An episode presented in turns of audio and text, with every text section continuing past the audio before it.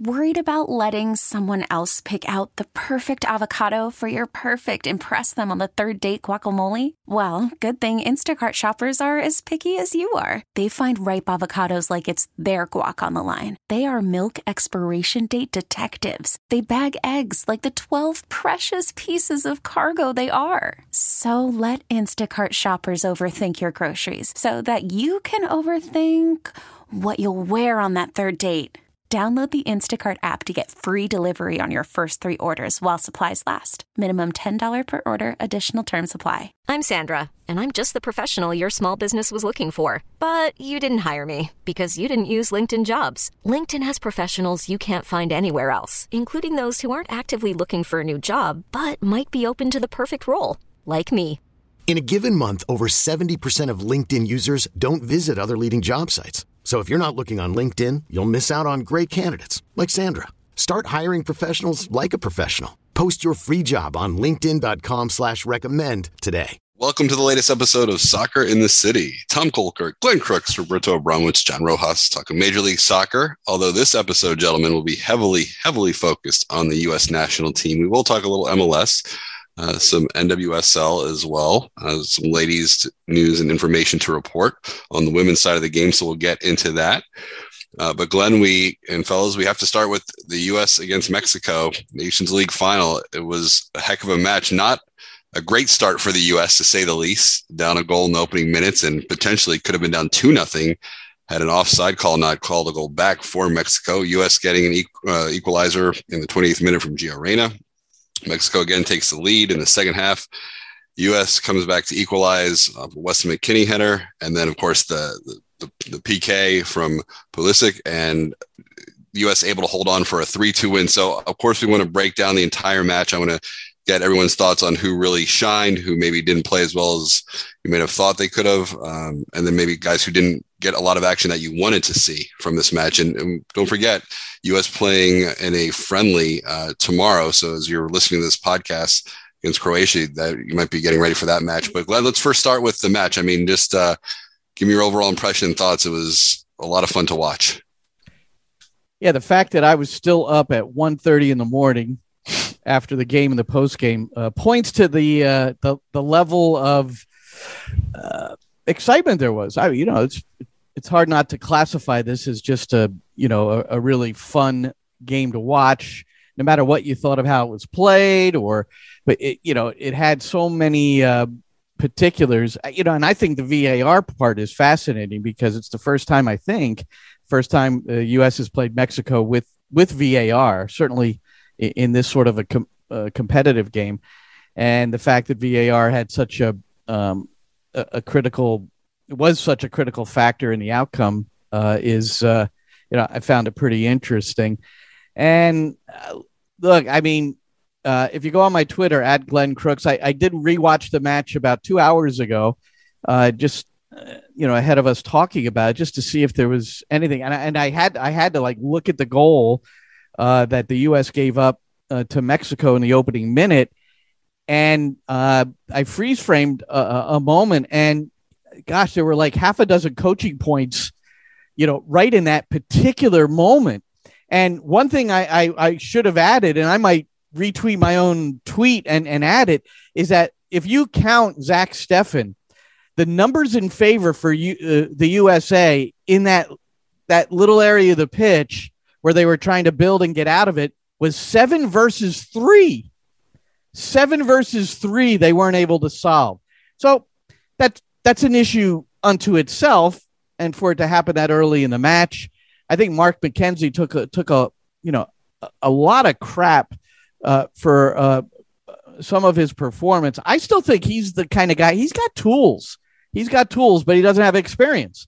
So I, I think uh, I, I don't think we should um, completely uh, disintegrate McKenzie from from the pool or the thought of playing uh, you know right central defense next to John Brooks.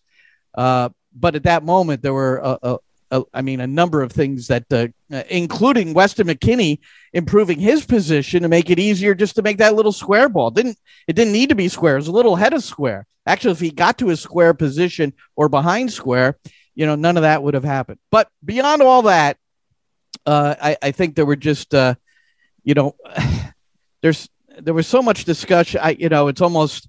I know it's a few days later, and, and I, I don't know how much uh, we want to get into, you know, some of the things that were, you know, sort of nasty about the game and that sort of thing. But uh, the thing that stood out to me more than anything, guys, as I, you know, as I look at both teams, is I saw on the Mexico side, uh, every field player at the start of that match was comfortable on the ball.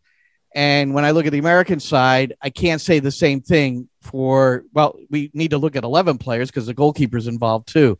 And I think that's still our, you know, being able to process things quickly and being able to technically handle it and solve pressure.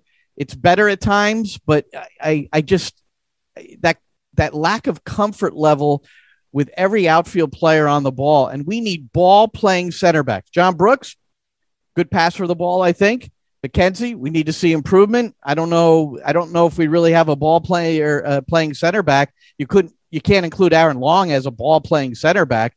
So I just think, um, you know, that's where I see the necessary progress for the U.S. men as time goes on. Is uh, you know, be more comfortable in those situations. But that's there's a lot to talk about, I'm sure. But that that's my initial thoughts. Goodness, Thank is there a lot to talk about in this game? Yeah, I don't even know. Uh, I don't even know where to start. I mean, it's first of all, welcome back, U.S. Mexico, and this is one of the great rivalries in sport. And maybe people from other parts of the globe uh, may minimize it when you compare it to maybe Argentina against Brazil or England, France, or whatever you know, national team versus national team game you have. But this is a real, real rivalry where they just do not, I mean, they hate losing to each other. Uh, it's unacceptable to lose to each other. I mean, and, and that's the wording, especially if you listen to the Mexican side uh, of all of this, which I, you know, wind up listening to a lot of. As far as the U.S. national team performance, and we'll get into that, um, it, this is a team that's building. It's a team that's finally getting together. Greg Berhalter hasn't had these 11 players or who are supposed to be his best 11 starters or his best 23 to be able to get his best 11 together for a hell of a long time. He just really hasn't. So these guys who have possibly over indexed personally and individually on their teams, uh, we've never had as many good players on as many good teams as we as the United States has now. But as a team playing together, knowing each other, knowing each other's tendencies and all of this, they don't have that yet. And it takes a while to develop chemistry. And that was what that's what was lacking on this team. And you you look at the way that the game started and how awful it was and how lucky they were not to be down 2-0 because that you know they, they got beat uh, on a set piece but he was clearly offside not by a lot but definitely clearly and then a minute later they score the goal that ties the game and that just absolutely turns the tide of the uh, of the match but the us was getting waxed in those first 25 minutes I mean, it wasn't even close. And we sort of expect this from Mexico. I mean, Mexico is very, very good on the ball. It's one of the more talented teams in the world, really as far as the way that they handle the ball and they move it around. They'll do this against anybody, not just against the United States. They're really good at this. Don't undersell that. And I'm not saying that anybody has, just in general. Okay. So whenever the US and Mexico are going to play, Mexico's always going to wind up with a majority of their possession because that's the way it is. Having said that, with this level of team that the US has now and the players that they have, I expected the US to be better on the ball. And I didn't expect Mexico to have as much of the possession as they did, but they did. And that's how it turned out.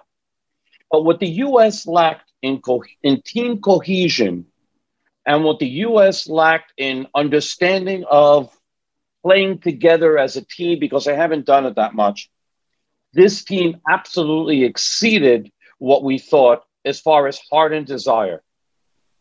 And when you look at the great U.S. teams and within the context of the U.S.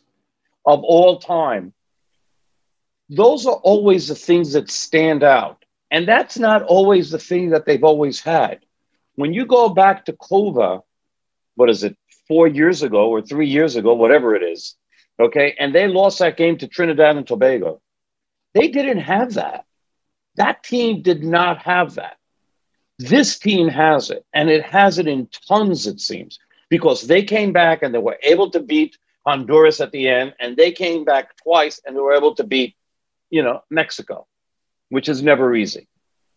So one of the things that stood out to me because of all the criticism that Greg Berhalter has been getting by not getting the same, you know, the results that they have or the way that they're playing, and we can, you know, go and have issue with some of the selections that he made and maybe the formation. And, you know, we'll, we'll talk about this during the game.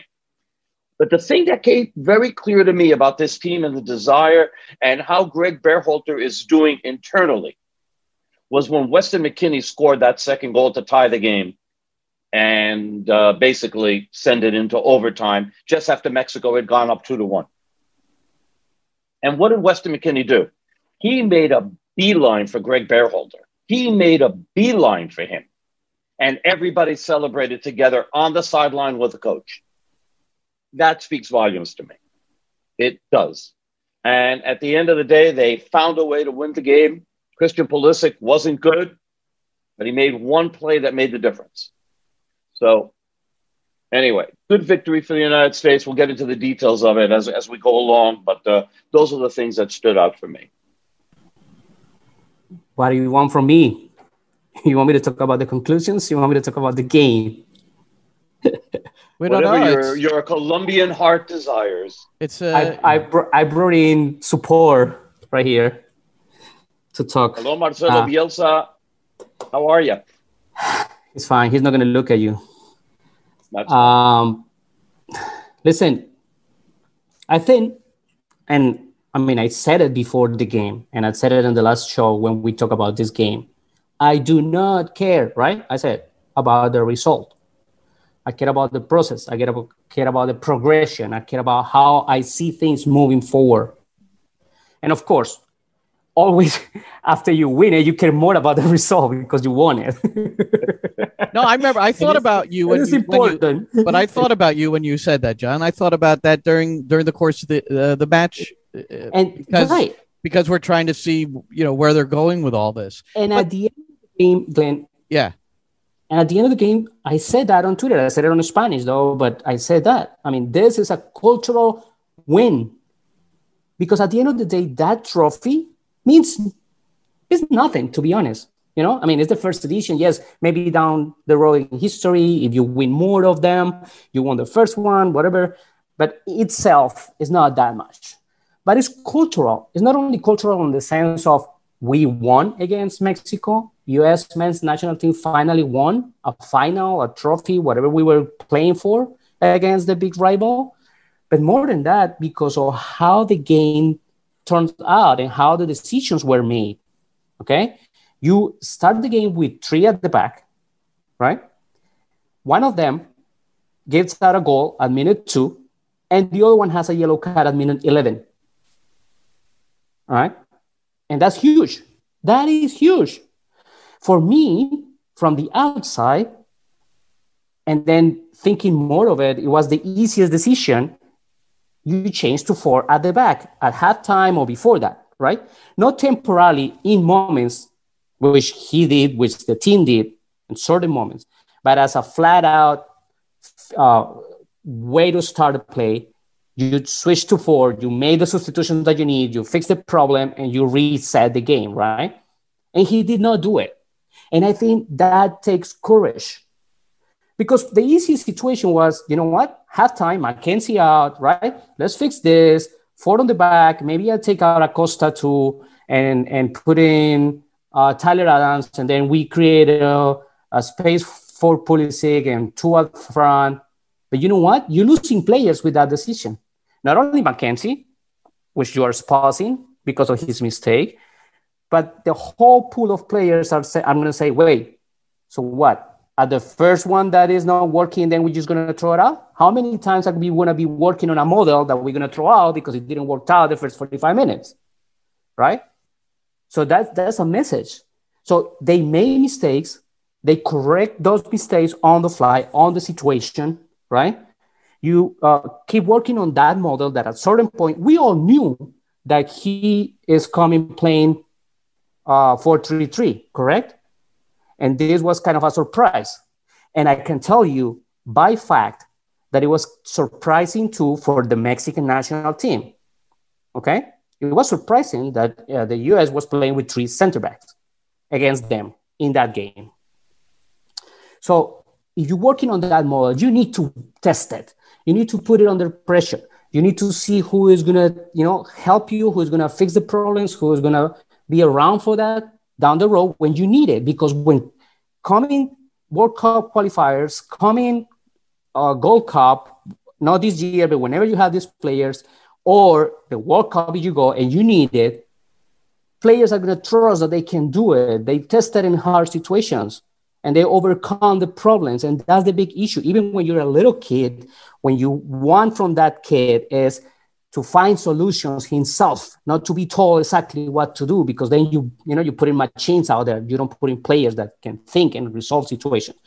So overall, you, you know, working on the model, taking decisions that are risky, uh, you are having the, the, the youngest 11 for any uh, official game uh, you uh, fix the mistakes, and then at the end of the day, you win.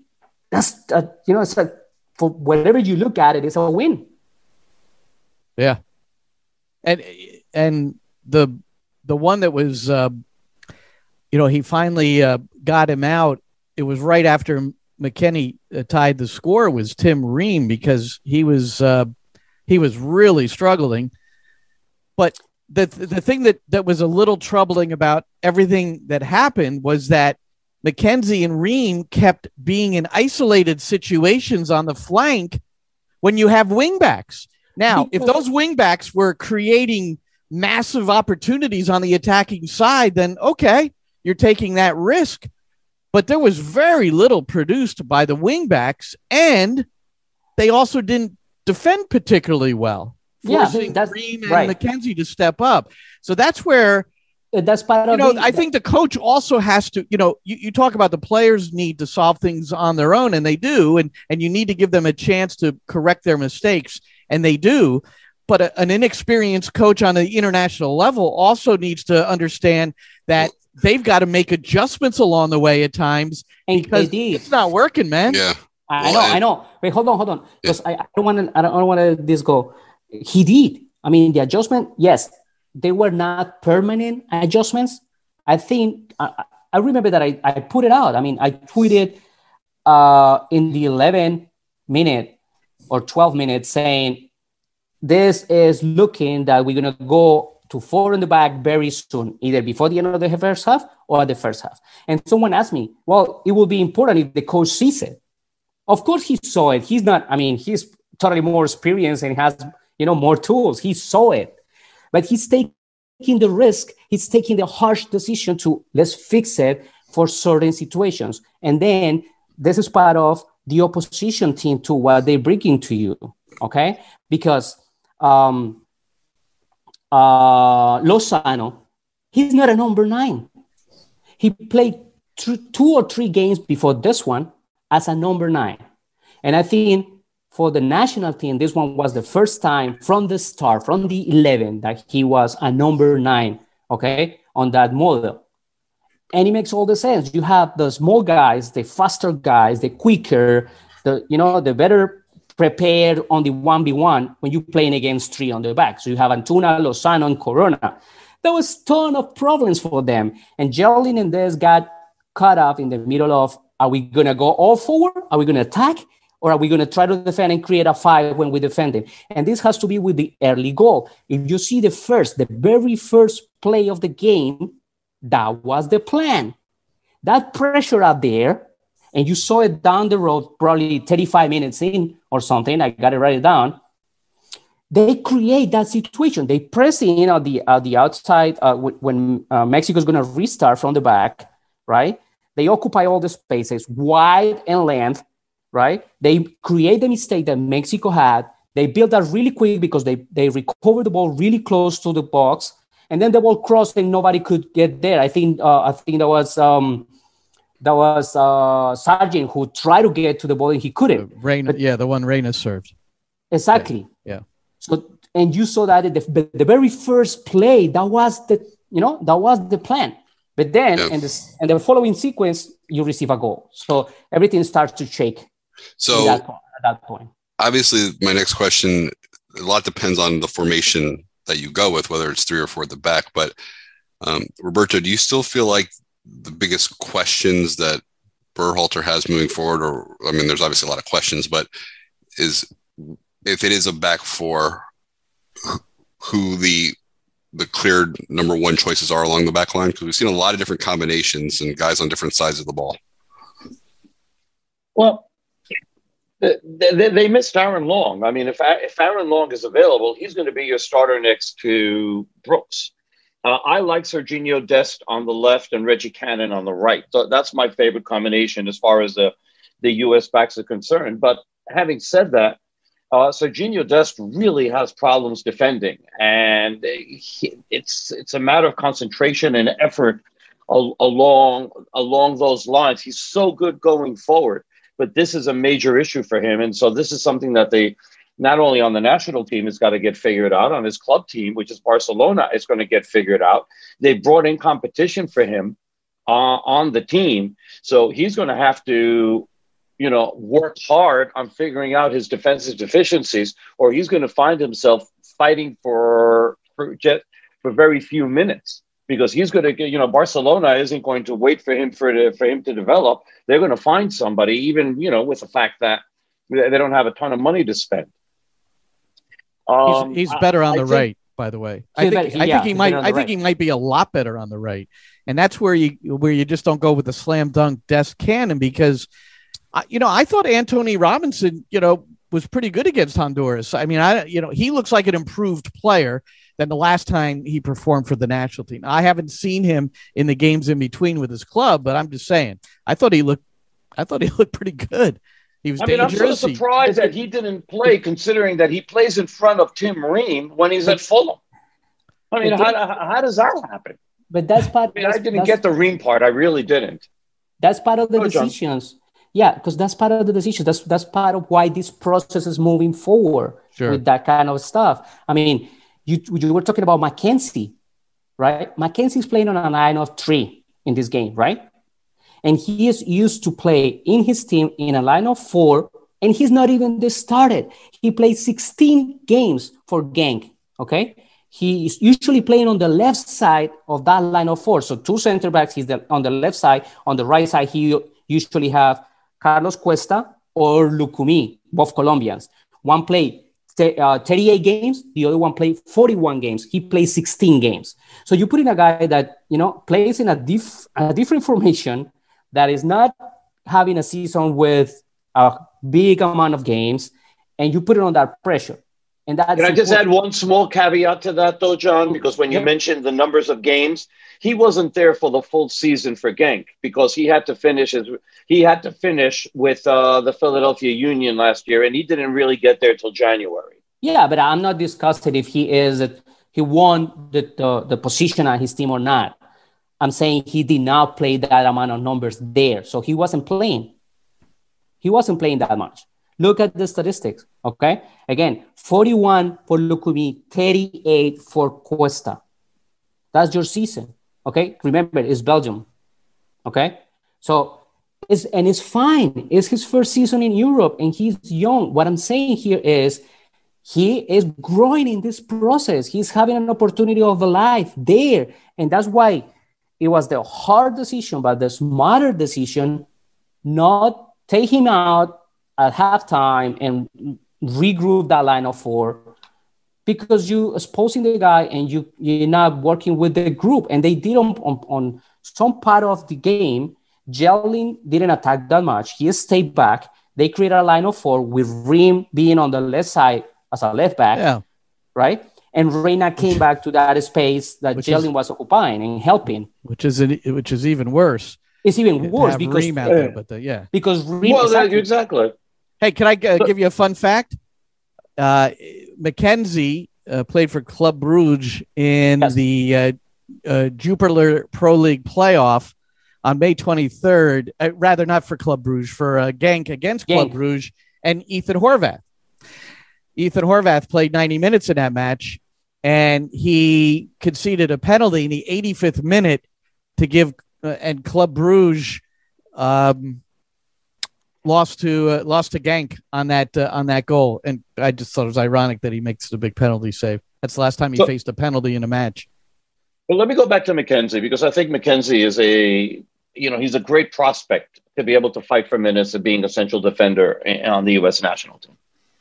So the fact that he commits that mistake and the fact that he gets to stay in for for, for the rest of the game, okay, also speaks volumes. As John said, you know he could have been removed at halftime, but w- what it does is that it winds up showing you know that first of all, that there's confidence in him and they're trying to build confidence. And he's showing that, you know, okay, I'm going to get, I'll get over my mistake and, you know, I'll, I'll, I'll, deal with it afterwards. And I believe that the ball that, uh, that winds up in a penalty kick for Guardado comes off his hand. But I mean, that, that, I mean, if we start talking about the penalty kicks, that, it's, it's a different thing. I think that if that penalty, if that situation happens in the 34th minute, and the game is 1 1, the referee doesn't call that a penalty. And he basically says it's too close to him to be able to react to, so that shouldn't be a penalty. But the fact that he they already called a penalty on, uh, on Mexico against Pulisic, and so I he had to feel the pressure to be able to say, well, if I gave that as a penalty, I'm going to have to give this as a penalty as well.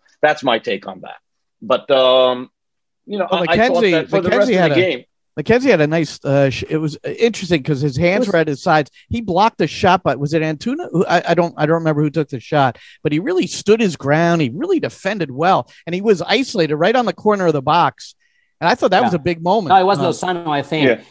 it was Lozano. I think on that play. Oh, but, uh, yeah, it was. It was Lozano. Yeah. But listen, right. listen, listen. Because I don't. I don't want to just stick and dedicate a whole full analysis only on McKenzie because I'm going to tell you something that you may don't. pretty important. That's a pretty important position though to fill. You know, ultimately, yes. that's going to be right. That is listen, the maybe the most important thing to decide on. But listen to this. If if and I was thinking, like I said, I was thinking the team should change to a line of four at halftime, right? And if I do that, you know which of the three center backs I will take out at that point? Brooks. Two reasons.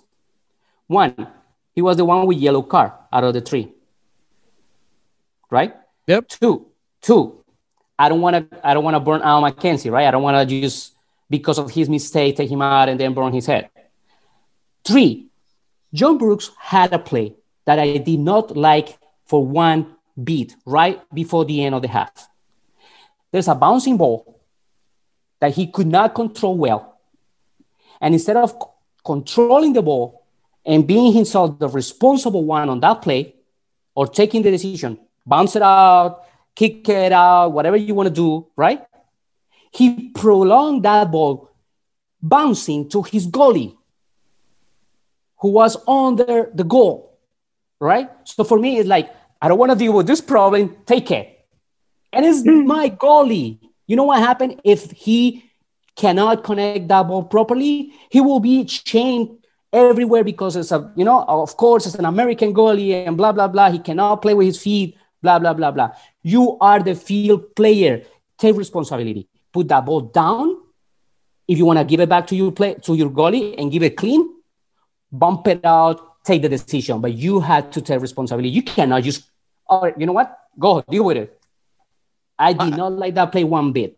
I thought uh, worse than that for, from Brooks. And again, it was a, it was a smallish kind of thing that might have gone unnoticed, but this one was late in the game, and a ball was played through, and he had himself between the attacking player and uh, Ethan Horvath. And e- Ethan Horvath ended up getting a, kind of sort of a you know a boot to the head kind of thing. But Brooks, he stepped across and then let the guy continue to Horvath, and then I, I think the guy might have even been carded. again, it was it was Hector Herrera. That was one of the the the three cards he should have gotten. He got one out of out of three. Oh, plays. yeah, Herrera. Hector Herrera I, came in and let him in. Yeah, but but but as a defender, you never you protect your goalkeeper at all costs. You don't move your body like Ole and then let him get hammered. I thought that was poor by Brooks for a guy that's that experienced. But I mean, that's you know, that's just another. Yeah. Smallish yet. It's like, come on, what what the heck? And of course, the comment there was no commentary that would suggest it. By the way, the the pregame was uh, 60 minutes. The pregame for CBS Sports, 58 minutes too long. Okay, number one. Halftime was inconsequential. I did enjoy post game. All those guys played against Mexico. It was kind of it was an exciting game, and it was just it was kind of fun to see them react. I I will say that, but a- other than that, and and the uh, the the analysis uh, of, of the actual match, I don't know what's going on. Maybe I'm just am I old school? I just want to hear about the game. I don't want all the BS. Am I, am I old? Is that just me? Is, do, do I like to, you know, I just want to know how, maybe why this is happening. You know, what else could have been done? You know, uh, whatever. 58 minutes too long. And the, and the other two minutes were commercials that, you know, supported the broadcast. That's a measures approved by Marcelo. Let's right. talk about the game. Listen, I, we're- will. I'm sorry. I was just a, a moment. Uh, No, no, it just came up. To, no. It came to me, you know, it's like, uh, yeah, because it's true. It's true. And that's what I'm saying. In, in that kind of broadcast and so important of a game, let's talk about the game.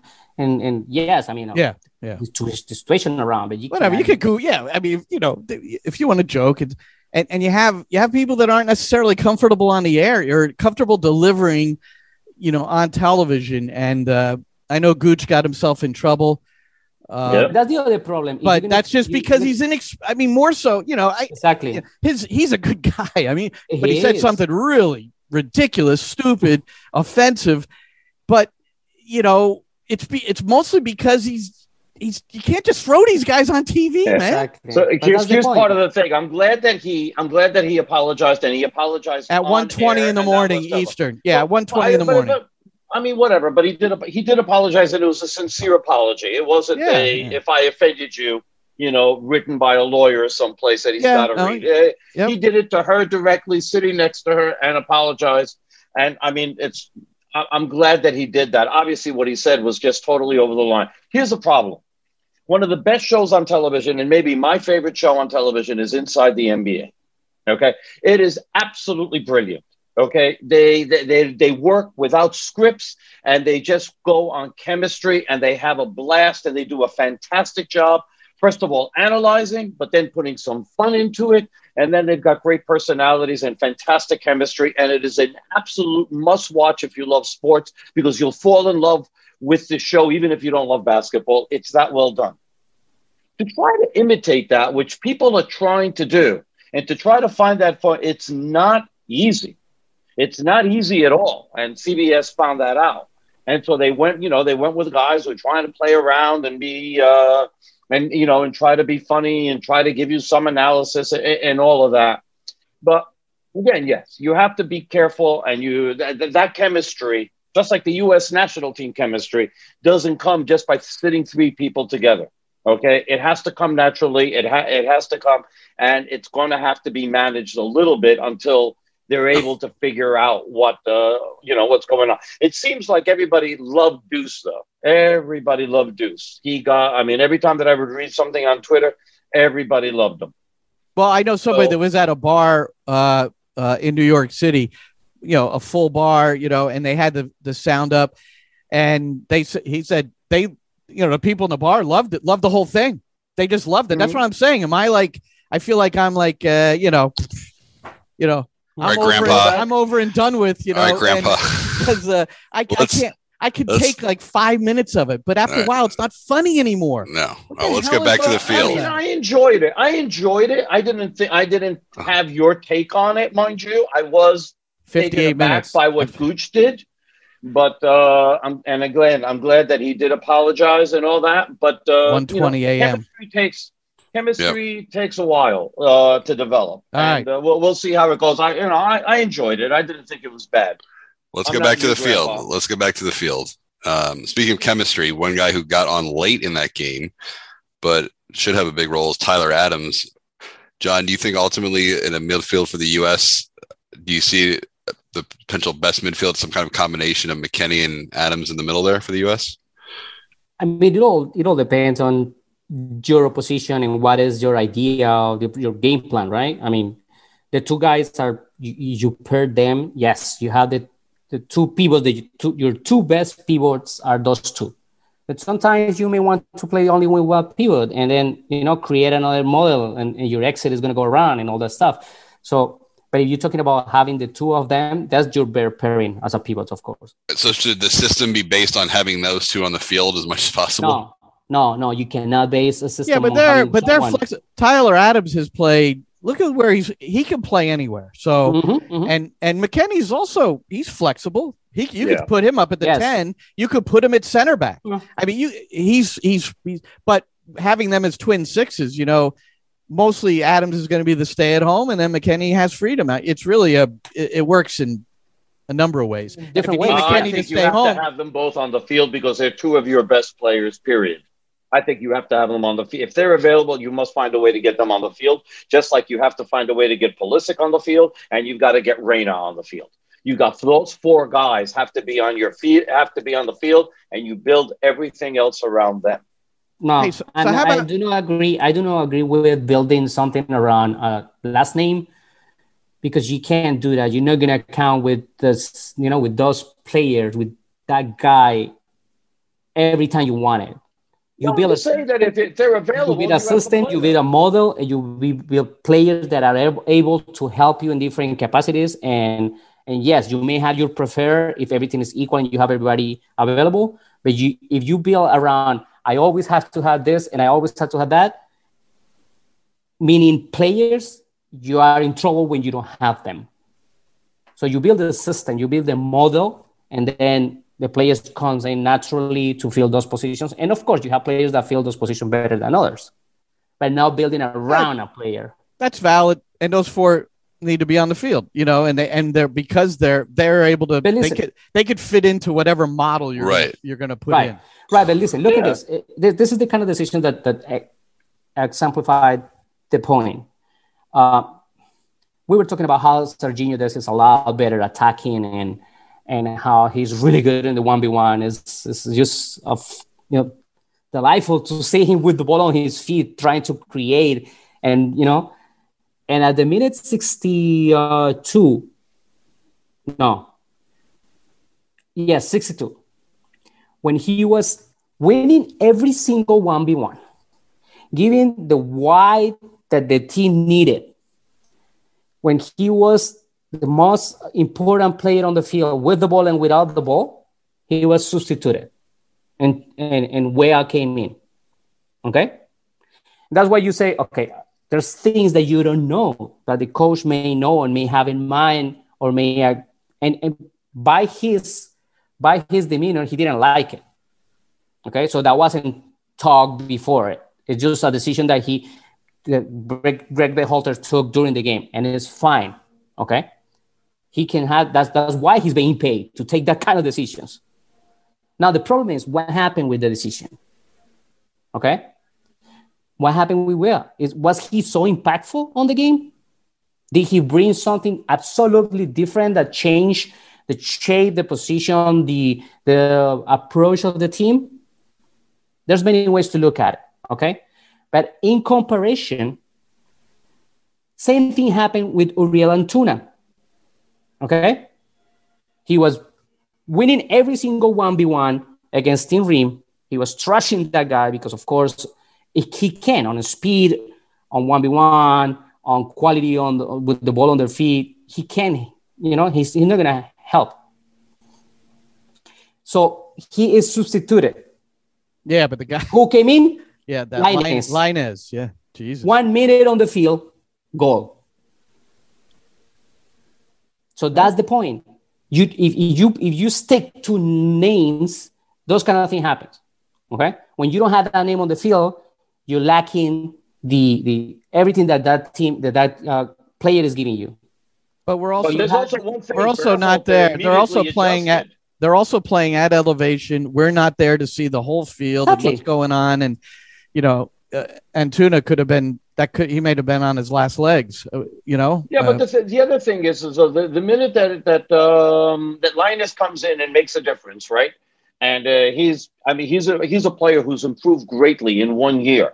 He may not getting a ton of playing time in Spain, but whatever he's doing in training and the playing time he is getting is making a difference because he's a totally different player than he was a year ago.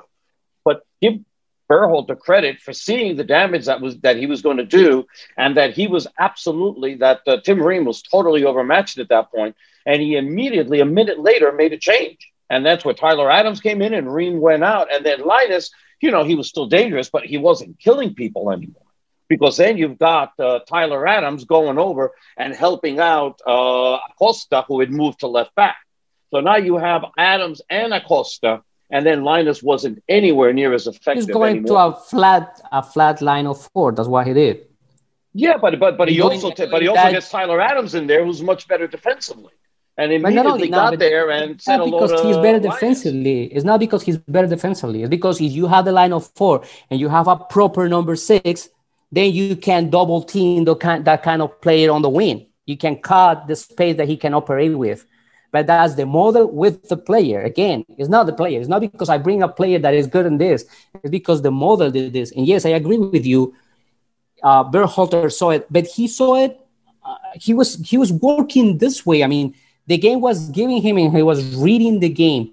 And in some moments, he took the decision: "I'm not going to do it. The game is telling me to do it. I'm not going to do it. I want this." And then, of course, you got to take into consideration time too. I mean, the game is about to finish, right? So you need to try to do something else and try to uh, p- put your team in a better position. But that's that's totally that's that's totally the point. I mean, those decisions are the decisions that are telling us, or at least me, that the process is moving forward. Now, the one position, I don't know how much longer we'll uh, go on the, the men's national team, but I, I think uh, talking about striker, the number nine, uh, is is somewhere else to go with this because, you know, Josh Sargent, you know, he's gotten he's gotten a pretty substantial amount of uh, opportunity to kind of uh, start to run away with that, and I, I think uh, case in point was the uh, well, McKennie shot from the outside. The save was made. Sargent then barreled in on goal and really just kind of had to, you know, side footed. He had to get his hips around, you know, there, it, but it was a striker's finish that he just completely missed. I don't know if you guys remember the that that that that uh, particular yeah, yeah, moment. yeah. It was uh and I and I you know he hadn't really been effective in, in the matches I've seen. And then at that moment it was like that's a guy that's got to bury it.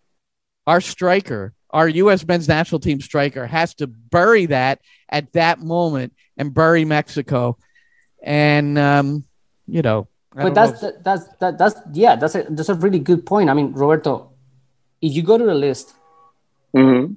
i don't, I don't see a number nine like a, a real number nine that is a killer you can have a forward right that is Right. that it ha- that has the physicality of a number nine and that and the positioning of a number nine but i Maybe- don't see on the pool of players a killer where is he well, I guess you Well, give okay, D- so- I guess you give Daryl guys that are DK a- you give DK a chance at some point, right? DK is going to get a chance. Siebatcheu is going to get a chance. Probably Sebastian Soto is going to get a chance.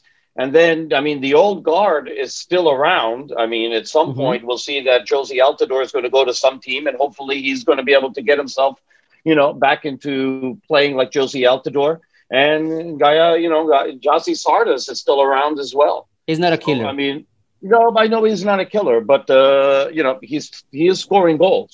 yeah but, no um, those kind of guys we the- have like six already Right, but so, but I mean, you look at Siv- you you look at Siebatcheu, you look at Dike, and and uh, the young Pefok, fool, by the way, You're, you're, no? you're looking at uh, what's that? Pefok?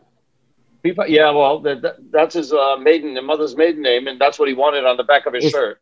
That's why he wants Right. to be called. Call me Yep. Pefok. All right, so we're going to All call right. him that. All right, Jordan uh, Pefok, Correct. and so uh, formerly known as Siebatcheu. He'll be like Prince. Take it to his dad. What is his? la- Um, that's his mother's last. Is that what you said? Yes, I didn't know. I didn't know what the uh, story was. Glenn, who do you think should be given the next opportunity, a la Sargent?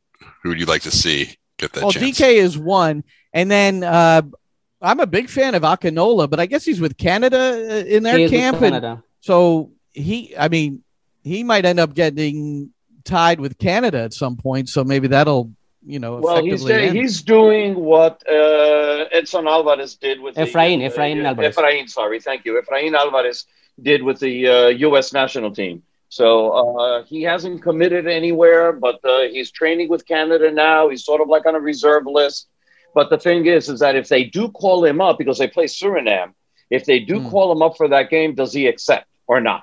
Because he has a choice of saying, you know, uh, I, I don't want to accept because I want to wait to see what the U.S. Okay. does. All right. So there, there's a ch- there's still a chance that he could uh, play for the U.S. We we don't know what his min- what his Is he a mind is on that, but he did the right thing to go to Canada and to see you know what goes on there.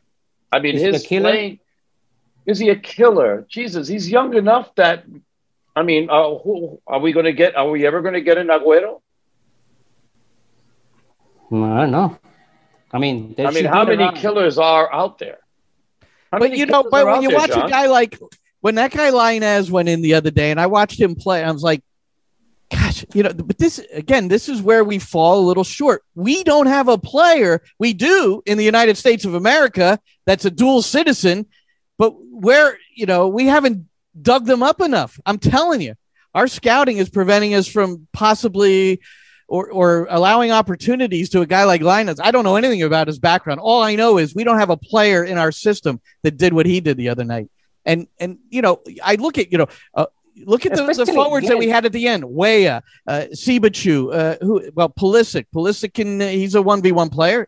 He gets it Yeah, done. so Pulisic can do that. Reyna showed that he can do that too. By the way, against Honduras, think- he, he definitely did that. He just shot it slightly wide. So yeah, I think we do have Reyna's players that closer. are like Lainez and, and probably better than Lainez without taking anything away from him. No, I think Reina can be of that kind, especially I think that nonchalant way to go at it, I think that's that's a Latino way to play the game, right? I mean, it's a it's a cultural way. Yes, you have the abilities. I think, uh, of course, Christian Pulisic has that quality on his feet, but he's never gonna be like showing off, you know, the, the ball of his body when the defender is coming, right? And and, and I think that is what Lainez has, and that with I think Gio Yeah, there's a certain It's yeah, just, Gio's. it's just that I flavor of you know enjoying um, a make, enjoying that kind of stuff. You know, calling you. Listen, that's why things that I I just love, for example, that kind of situations. That's why I enjoy Weston uh, McKennie so much. I mean, he's a guy who is fighting with you on the field but laughing. Okay, he gets hit, he wants to make you. He talks to the referee and he, he blinks the eye to the referee. He pushes you, but he gives you whatever you needed. It's like you know he's enjoying being the the character on the field, but at the same time he understands I had to be it for the team for the game. But it's totally different. I mean, I'm enjoying it. I'm not dying here. This is not a war. The funny thing with him was that th- th- somebody had a video out there, and uh, I wound up sharing it on Twitter. And there, there was a point where everybody's pushing and shoving, and they're grabbing him by the neck. And like five minutes later, there's another incident where everybody's together, and he's sharing his water. The water, with, uh, right? He's sharing his water with another player from Mexico. Araujo. and- Yeah, like, that's, yeah, that, yeah, that's and just like you know, patting him, right? And I mean that that was really nice to see. Are we going to talk about the fans at all? Because this has me pissed off. Oh, Yeah. come on! It's it's an old story. It's it, Yeah. but yeah, I It's mean the it's same story, yeah. it, so it's like, I, you know, I don't know what you want to say. Why, why Well, do we have to? wanna Why do we Here's have to keep wanna repeating it? I, Well, I here's think. what I want to say because there's two more. Uh, Mexico. Why don't you talk about the how about the Mexican Federation? Their statement. How lame was that? Yeah, well, I their- mean, their that's- actions that's where the problem is. lame. Yeah, Huh? because they've taken a they, they've taken a very hands off approach. I mean, when there were everybody was yelling uh, the p word.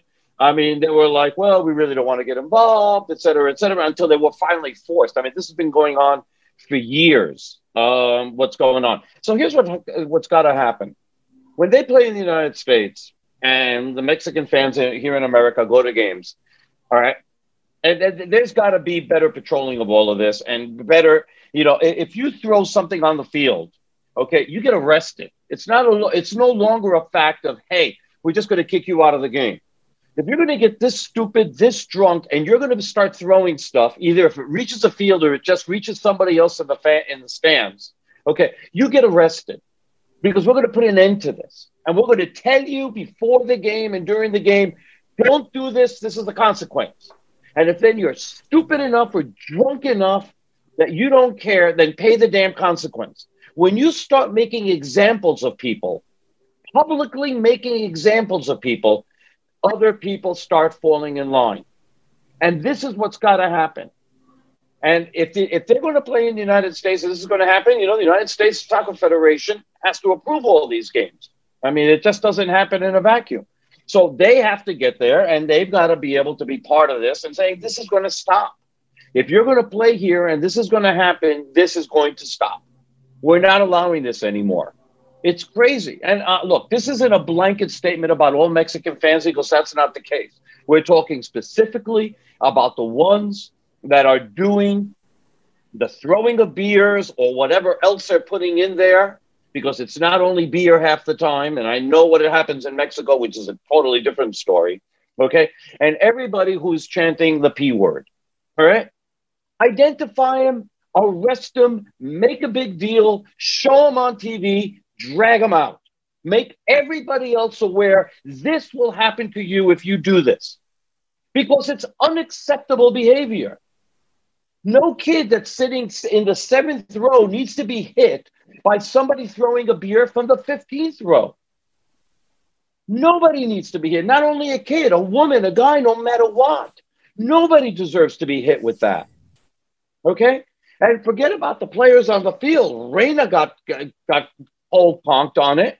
And then so, so, so did one of the Mexican players. This can't happen anymore. We've got to stop this. Make an example out of people. Drag them out make it public, put their faces in the paper, whatever it takes on social media. Embarrass them to the point of where they no longer do this, that the punishment is much more than they're willing to put up with of having that moment of stupidity. And let's get it done. Let's get it done. I'm tired of it. I've been arguing about this for, for over a decade. It started with a P word, and now it's been like everybody throwing beers because, hey, what the hell? And now say that only 5% of the time, now say that only 5% of the time or less, it's beer. Yeah, I'm saying, yeah, a, a lot of times guys are literally peeing into their cups and throwing it. And in Mexico, they were throwing up into their cups and peeing in their cups and then throwing it. And I'm not lying, I'm not exaggerating. Grant Wahl in Mexico I forget which one it was, 2009, 2007. I forget which one it was in one of the World Cup qualifiers. You know, the, the press box is open and you're, you're sitting literally one row below or in front of where the fans are. And some guy just decided, looked at him and saw that he was an American journalist, took his beer and poured it on his laptop. I mean, Jesus. We can't allow this behavior. And Mexico is always like, yeah, we'll take care of it. We'll take care of it. Mañana, mañana, mañana. And they do crap.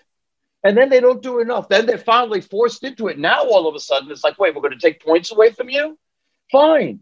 But CONCACAF still hasn't done it. Make them play without any fans after COVID is done. Hit them in the wallet where it freaking hurts. Take points away. Let them not qualify for a World Cup for this shit. That? Then they'll understand. Why don't I think it just should be like you know you go to an NFL game or an NBA game and you have a a it's it's sad but it's what they do. You have that whole and at a concert, right? You have a whole line of uh, security people that they're just looking up. They're not involved in the game or the concert or the music. They're looking up. Yeah. And uh, that's how people get ejected at all those events. Oh. I mean, hopefully they'll take more action. All right, guys, only a couple minutes left on this episode. Glenn, I know there's some news on the women's side we wanted to touch on before we wrap. Yeah, well, the story just came out today that uh, Jill Ellis, back to back World Cups, uh, San Diego uh, on the move. Like Sacramento had the, uh, you know, they were going to get an MLS team, they were going to get an NWSL team, kind of a combination package. Didn't happen. Well, San Diego is going to start an NWSL team in 2022. They don't have a coach yet, but they have a general manager. Jill Ellis is going to run the show, and she's already got she's already got uh, allocation money to spend on and start getting players. So that all happened today on uh, on Tuesday. So that's significant news. That league is growing. We need to, Glenn. We need to set up a trip to South America to bring players. Say what now? We need to set up a trip to South America and bring players to Jill Ellis. We do. We do. I'll I'll set it up for us. I'll make sure she knows we're going. We have You a get- 15 year old already. Glenn, you gonna put you gonna put your name in the coaching hat for that one? No, I'm not. I'm enjoying I'm enjoying life in my basement next to Bob Marley. So Only man who wouldn't who wouldn't leave San Diego or wouldn't leave New Jersey for San Diego. That's right. Dummy. John's got Marcelo and I've I'm got agreeing Marley. with you there, Tom. San Diego is like one of the most gorgeous cities in this country, and the, the weather is perfect. I've, Yeah. I've been there. I've oh, Go to walked La there. Jolla. Go- The polo fields. The polo fields. Used to go with my club teams all the time. Recruited there all the time. And It then was, once uh, they reopened the border to foot traffic, because right now it's only car traffic, then you can go uh, and get some really unbelievable Mexican Well, food on the other side of the border. I made the wise choice. there's really good Mexican food in San Diego, but I made the very wise choice to never go to Tijuana with the young coaches who were on the recruiting trail. I'm glad I made that decision, that's Smart. That, that's probably smart. knowing that I oftentimes didn't see him the next day where they should have been working. uh, son of a gun. The other thing is, well, uh, uh, and John and Roberto, you guys, John and Roberto in particular, but brought up Santiago Rodriguez. John, you mentioned him a long time ago. Uruguayan boy. He's a midfielder, winger, who um, I, I know he had like an Instagram photo with the New York City FC logo on a, on a cake or something. I can't remember what the heck it was, but uh, that's pending. And you th- you say he's in New York? He's in New York Yeah. now. Fine. Yeah. Yeah, he, he should be in New York already. Yeah. All That's right. something that was that was talked since he moved from Nacional to Torque in Uruguay. He always Yeah. knew that at some point he will be moving to New York. Well, he looks like Can you a give us a quick a quick refresher on uh, how he plays, John, and what to expect from him? Well, he's he's he can play either of the three positions up front, but uh, you want him playing as a number ten. That's a really good position for him. He score goal. He's not a top goal scorer, but he scores goal. He's very talented. Of course, his age is a is a plus, and it is one of those stories. You know, same as Tati Castellanos players. Even uh, Del Prete, what watch this last name? It's another Argentinian, almost the same thing as, as Tati Castellanos. Argentinians that came out of Argentina very young, playing different countries in lower division teams, and now they're somehow getting into Turkey because Turkey is setting up a real nice uh, scouting network, and uh, and they're being there playing a really good uh, style of football, of course, and, and having results. Because Turkey play Turkey play this year the first for the first time they're on international tournament, Copa Sudamericana.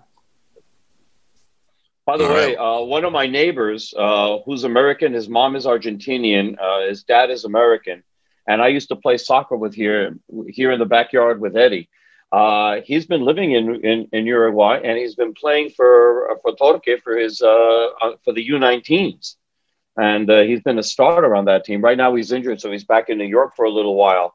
But uh, he's been down there and playing for their U19s for over a year. I'm just like really thrilled for him. Write down the name so we Nice. can do the scouting report. And right. Okay, we'll do. We'll get it for you. All right. Well, let's go around the room. Roberto, where can people follow you? Okay, they can follow me on Twitter at Rob Abramowicz, also on Facebook at Roberto Abramowicz Oficial. Uh, we've started uh, this new website called Especialistas del Deporte uh, with Raul Alegre. So, uh, doing a lot of video comments there on uh, soccer, on football, and on uh, other sports as they as they come up. Maybe uh, we're still talking about possibly doing a live show that would be daily, but we're still trying to work out a lot of the the kinks with that as far as uh, the technology. Something's not been 100%, so we haven't started anything yet, but uh, hopefully some, something can come of that uh, soon. So uh, look up especialistasdeldeporte.com and a lot of great stuff. A lot of great people are there too.